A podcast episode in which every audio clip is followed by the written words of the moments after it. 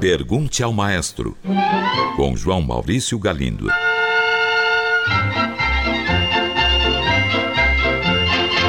Olá, amigos. Um ouvinte enviou esta mensagem.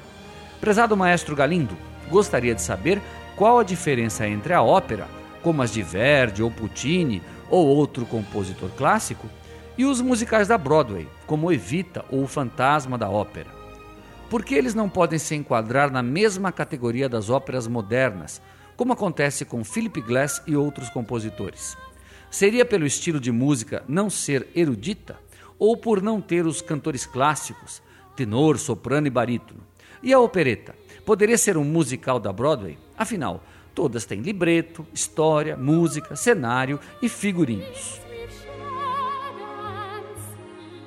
Caro ouvinte, tanto a ópera a opereta ou o musical da Broadway são, em essência, a mesma coisa: teatro musical.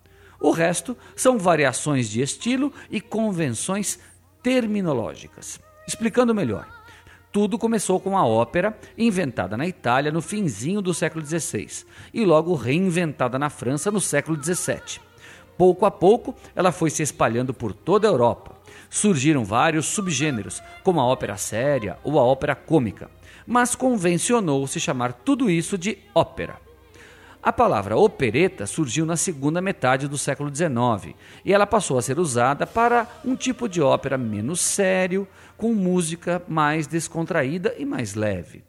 Um pouquinho depois, no comecinho do século XX, os norte-americanos criaram o seu próprio teatro musical, com características bem diferentes da ópera ou da opereta europeias. Resolveram batizá-la com outro nome e usaram o nome musical, em vez de usar a palavra ópera. A palavra ópera ficou para sempre associada ao teatro musical europeu.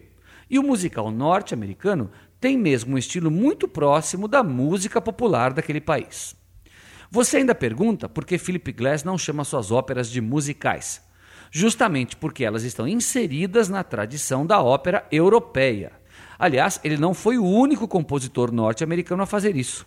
Giancarlo Menotti, Elliot Carter e Samuel Barber, entre outros, também escreveram óperas dentro da tradição europeia.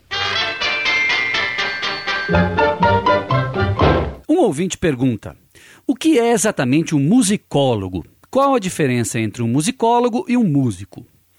Caro ouvinte, um musicólogo é alguém que se dedica a estudar um ou mais aspectos da música. Por exemplo, existem musicólogos que estudam a história da música e normalmente acabam por se especializar em algum período e região, como a Renascença na Itália, o Barroco na França ou a música do período colonial brasileiro.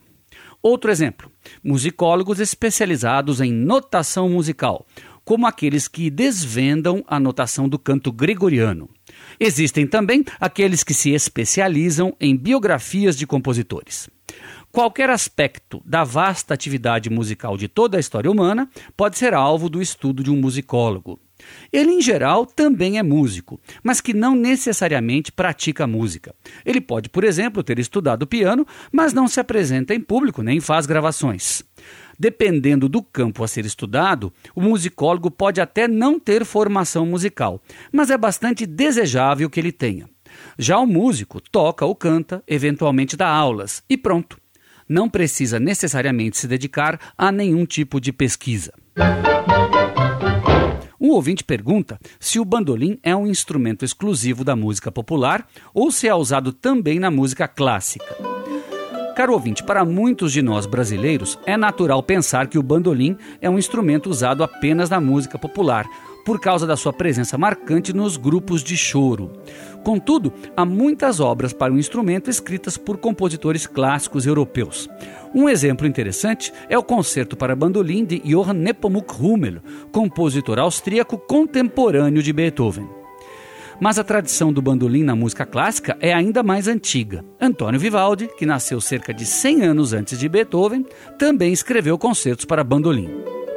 E uma curiosidade: as cordas do bandolim têm exatamente a mesma afinação das cordas do violino, o que era um atrativo a mais para os compositores clássicos. Uma ouvinte pergunta se existe alguma obra erudita que incorpore o espírito da música flamenca. Existe sim, caro ouvinte. Na Espanha, na segunda metade do século XIX, houve um músico chamado Fernando Pedrell que estudou com afinco a música popular espanhola, catalogando ritmos e melodias, entre elas o flamenco. Pedrell transmitiu este conhecimento a jovens compositores da geração posterior a ele, que, entusiasmados com a ideia, acabaram por criar a assim chamada Escola Nacionalista Espanhola. Os mais conhecidos foram Henrique Granados, Isaac Albeniz, Manuel de Falha e Joaquim Turina. Foram grandes músicos, grandes compositores que deixaram uma obra encantadora que merece ser mais divulgada. Além disso, é interessante lembrar que a música popular espanhola encantou muitos compositores de outras nacionalidades, motivando a criação de peças como Bolero do francês Maurice Ravel ou Capricho espanhol do russo Rimsky-Korsakov. Um ouvinte enviou esta mensagem. Maestro, qual a diferença entre uma sinfonia e uma suíte sinfônica? Por exemplo, no caso de Tchaikovsky, qual seria a diferença entre uma de suas sinfonias e, por exemplo, a suíte Quebra-Nozes? Caro ouvinte, suíte é uma palavra francesa que significa sequência. As suítes sempre foram, desde o século XVI, uma sequência de danças. Naquela época, no século XVI, as danças que animavam as festas em castelos eram tocadas em sequência, ou en suite, como se diria em francês. Mais tarde, os compositores passaram a escrever suítes de danças, não mais para serem dançadas, mas apenas ouvidas, como é o caso das suítes para a orquestra de Johann Sebastian Bach. Já no caso da suíte Quebra-Nozes, que você citou, trata-se de uma sequência de danças extraídas de um grande e longo balé. Tchaikovsky escolheu algumas delas, e as organizou para serem tocadas em concerto. Já a sinfonia não é uma sequência de danças, é uma sequência de quatro movimentos, peças bem mais longas e complexas do que as danças, com muito mais variedade rítmica, harmônica e melódica. É muito fácil perceber a diferença, caro ouvinte. Ouça com atenção uma das danças da suíte Quebra-Nozes e depois, por exemplo, um dos movimentos da suíte número 4 de Tchaikovsky. Você vai ver como a sinfonia é bem mais densa. É isso aí, um grande abraço e até o próximo programa. Pergunte ao maestro.